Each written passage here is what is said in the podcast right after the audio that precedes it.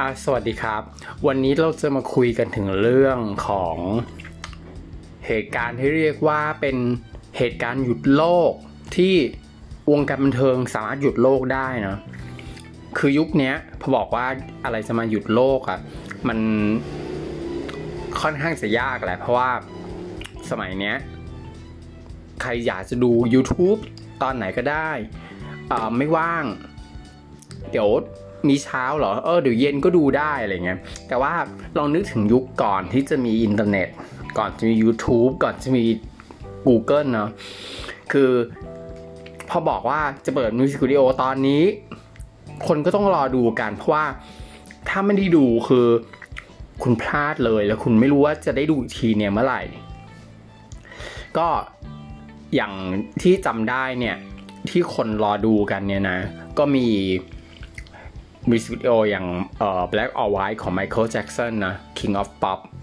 แล้วก็อีกทีหนึ่งเนี่ย ที่จำได้แม่นเลยคือ เพลง Like a Prayer ของ Madonna Queen of Pop โดยที่ทุกคนเนี่ย โหต้องรอดูต้องเกาะขอบจอรอดูเลยอะทีนี้มามาพูดกันถึง Like a Prayer ดีกว่าว่าสำคัญมาก มีความสำคัญนะ เพราะว่าเป็นการดีลกับน้ำดำเบปซี่ น้ำอัดลมนะบอกน้ำดำน้ำอัดลม น้ำอัดลมเบปซี่ ว่าจะมีโฆษณาที่มาดอนน่าเนี่ยไปแสดง คือตอนนั้นปี 1989 เนี่ยถามว่ามาดอนน่าเป็นเป็นราชินีเพลงป๊อปแล้วหรือยัง ตอนนั้นก็ไม่มีใครที่เรียกไปตรงๆว่าคนนี้คือราชินีเพลงป๊อป คือ ถามว่าตอนคู่แข่งมาดอนน่าคือ เบาลงไปแล้วอะซินดี้ลอปเปอร์อย่างเงี้ยถ้ามาอีกสายหนึ่งเป็นสายขายเสียง ก็คือวิทนีย์คุสตันก็เขาก็คนละแบบกันนะเขามาแนวขายเสียง อีกคนหนึ่งก็มาเป็นขายเต้น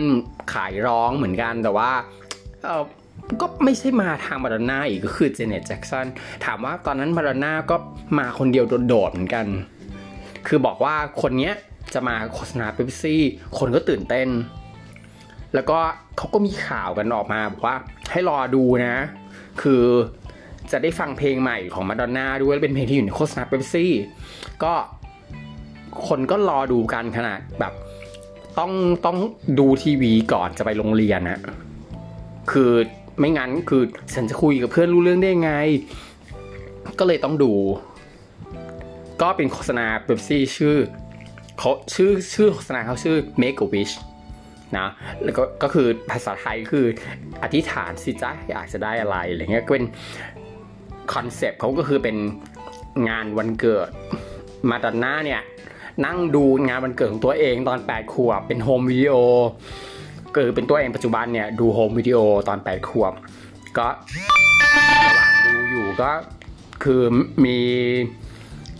การสลับร่างกันสลับสลับมิติกัน ตัวมาดอนน่าที่เป็นเด็ก ก็กลับเข้ามาอยู่ในยุคปัจจุบัน ตัวยุคปัจจุบัน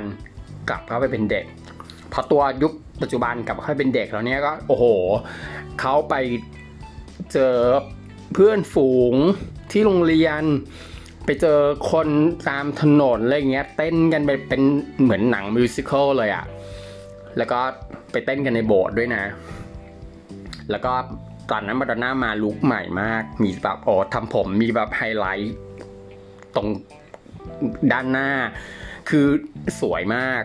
ชุดก็คือสวยมาก แล้วก็คนก็ว่าว้าว แล้วเพลงคือ ตอนที่ได้ฟังเพลงครั้งแรกอะ่ะ มันเป็นเพลงที่ใหม่มากในตอนนั้น คือไม่มีใครทำเพลงแบบนี้เลยทำเพลงป๊อปแต่แบบมีเสียงประสานแบบเหมือนกับเพลงแบบในโบสถ์ฝรั่งอะ่ะ ก็เออก็ชื่อเพลง Like a Prayer เนาะเขาก็เออเป็นอย่างนี้แหละ ใช่ ซึ่งคนก็แบบว่าโหจำได้แม่นยำเลยว่า ในโฆษณานั้นน่ะมาดอนน่าก็พูดกับตัวเองที่เป็นเด็กอะว่า go ahead make a wish อธิษฐานสิจ้าอยากจะได้อะไร ก็พพอดูเสร็จแล้วทีนี้สบายใจไปโรงเรียน เล่นกันกับเพื่อน พูดประโยคนี้กันดูแล้วเป็นยังไงอะไรยังไง คือทุกคนแบบต้องคุยกันเรื่องนี้อะแม้แต่แบบเราเชื่อว่าชาวบ้านทั่วไป คือ ก็ได้ดูมิวสิได้ดูโฆษณาตัวนี้ไม่ใช่มิวสิกวิดีโอ ได้ดูโฆษณาตัวนี้ ทีนี้เนี่ยมิวสิกวิดีโอจริง ๆ ของ Like a Prayer เนี่ย ตามมาอีกวันหนึ่ง ซึ่งทีนี้เนี่ยไม่มีอะไรเกี่ยวข้องกันกับตัวโฆษณาเลยนะมิวสิกวิดีโอของไลฟ์แพรเนี่ยเป็นมาราน่าเนี่ยไปเจอเหตุการณ์ที่มีคนผิวสี ผู้ชายผิวสีเนี่ย ถูกตำรวจจับว่าว่าในในอีกในข้อหาหนึ่งนะ ซึ่งจริงๆแล้วเนี่ยเขาเป็นคนบริสุทธิ์แต่ไปโดนตำรวจจับเพราะว่าเป็นคนผิวสีมาดาน่าก็แบบเข้าไปในโบสถ์แบบว่าร้องวิงวอนแบบจะให้ขอความเป็นธรรมให้กับคนผิวสีคนนี้ แล้วก็มีเป็นนักบุญใส่ชุดเป็นผิวสีนะใส่ใส่ไม่ใส่ใส่ชุดนักบุญเป็นผิวสีใส่ชุดนักบุญ แล้วก็แบบร้องไห้ออกมาทางตาเนี่ยเป็นขี้พึ่งเนี่ยแล้วก็มาจุ่มพิษที่หน้าผากมาดอนน่าแล้วก็มาดอนน่าก็ไปร้องเต้นในโบสถ์แบบกับนักร้องแบบกอสเปลแบบทั้งกลุ่มเลย ก็ทีนี้เนี่ยคือด้วยด้วยสาเหตุที่แบบมีนักบุญ แต่งตัวเป็นนักบุญ แล้วก็เป็นคนผิวสี แล้วก็มาจูบมาดอนน่าเป็นนักร้องผิวขาว แต่แถมยังมีซีนที่มาดอนน่าเนี่ยเต้นอยู่ด้านหลังเนี่ยเป็นไม้กางเขนลุกเป็นไฟเลยก็โหพวกกลุ่มที่แบบเขาเรียกว่าอะไรอะวาติกันเนี่ยคนที่แบบว่าเคร่งศาสนาเนี่ยก็ต่อต้านมิวสิกวิดีโออันนี้แบบแอนตี้เลยอะ ไม่ได้ ฉันจะบอยคอตมาดอนน่าฉันจะบอยคอตเบปซี่ด้วยเพราะว่าสปอนเซอร์ เอาไปกันใหญ่เลย ทีนี้เบปซี่เนี่ยเขาไม่ได้สปอนเซอร์มิวสิกวิดีโออย่างเดียวนะ ในสัญญาเนี่ยเขาเซ็นกับมาดอนน่าเนี่ยสปอนเซอร์คอนเสิร์ตด้วยชื่อไลท์กระแพร World Tour ซึ่งจะมีในในปลายปี 1989 นั้น ก็สิทธิสัญญาตอนนั้นเนี่ย ค่าตัวมาดอนน่าเนี่ยคือ 5 ล้าน เทียบค่าเงินเฟอ้อตอนนี้แล้วน่าจะอยู่ประมาณ 10 ล้านกว่าสหรัฐนะ 10 ล้านเหรียญสหรัฐ ซึ่งเป็นเป็นเงินมากพอสมควรเลย ทีนี้พอเกิดเรื่องขึ้นเป๊ปซี่คือถอยจ้า ไม่เอาละ ฉันพอไม่กามาแตะต้องอะไรด้วยแล้วกับนักร้องคนนี้ ก็เป๊ปซี่ก็ยอม โมคะสัญญานั้นจ่ายเงินให้มาดอนน่าแล้วก็ไม่ไม่สปอนเซอร์ละทัวร์ไลท์กับแพรเนี่ยก็เลยไม่มีไม่ไม่เกิดขึ้นในโลกใบนี้นนี้มาดอนน่าเนี่ย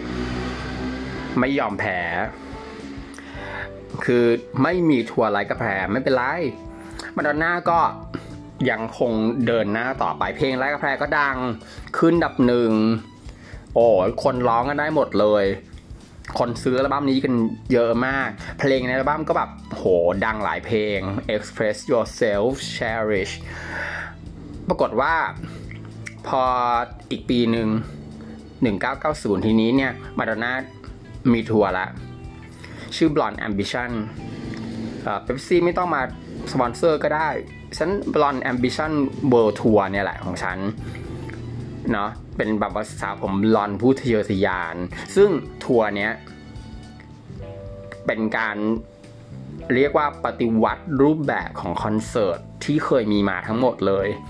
เป็นเหมือนกับเป็นการโชว์ซึ่งแบบในแต่ละเพลงคือมีกิมมิกมีการนำเสนอที่เหมือนคนไปนั่งดูละครเรื่องหนึ่งยาวๆ แล้วมีเพลงประกอบอะ มีท่าเต้นมีอะไรแบบคือไม่เคยมีใครทำอย่างนี้มาก่อนเลยอะซึ่งมาดอนน่าเป็นคนปฏิวัติปฏิรูป แล้วก็ set standard ให้กับคอนเสิร์ตของศิลปินทั้งหญิงและชายว่าต้องเป็นแบบนี้นะ ไม่ใช่มายืนยืนร้องแล้วก็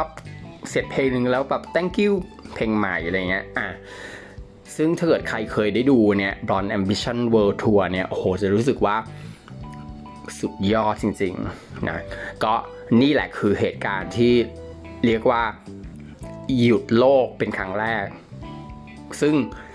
มันก็เหมาะมากเพราะว่ามาดอนน่าเนี่ยเคยให้สัมภาษณ์ไว้ตอนที่เข้าวงการใหม่ๆ มีพิธีกรคนหนึ่งก็ถามว่า อยากทำอะไรมากที่สุด ตอนตอนตอนมาดอนน่ายังไม่ดังมากเลย ตอบไปอย่างมั่นใจว่าฉันต้องการจะครองโลก ก็ในที่สุดนะ คิดว่ามาดอนน่าก็ได้ครองโลกจริง ๆ แล้วก็ครองโลกนั้นมาตั้งแต่ต้นยุค 90 ด้วย สวัสดีครับ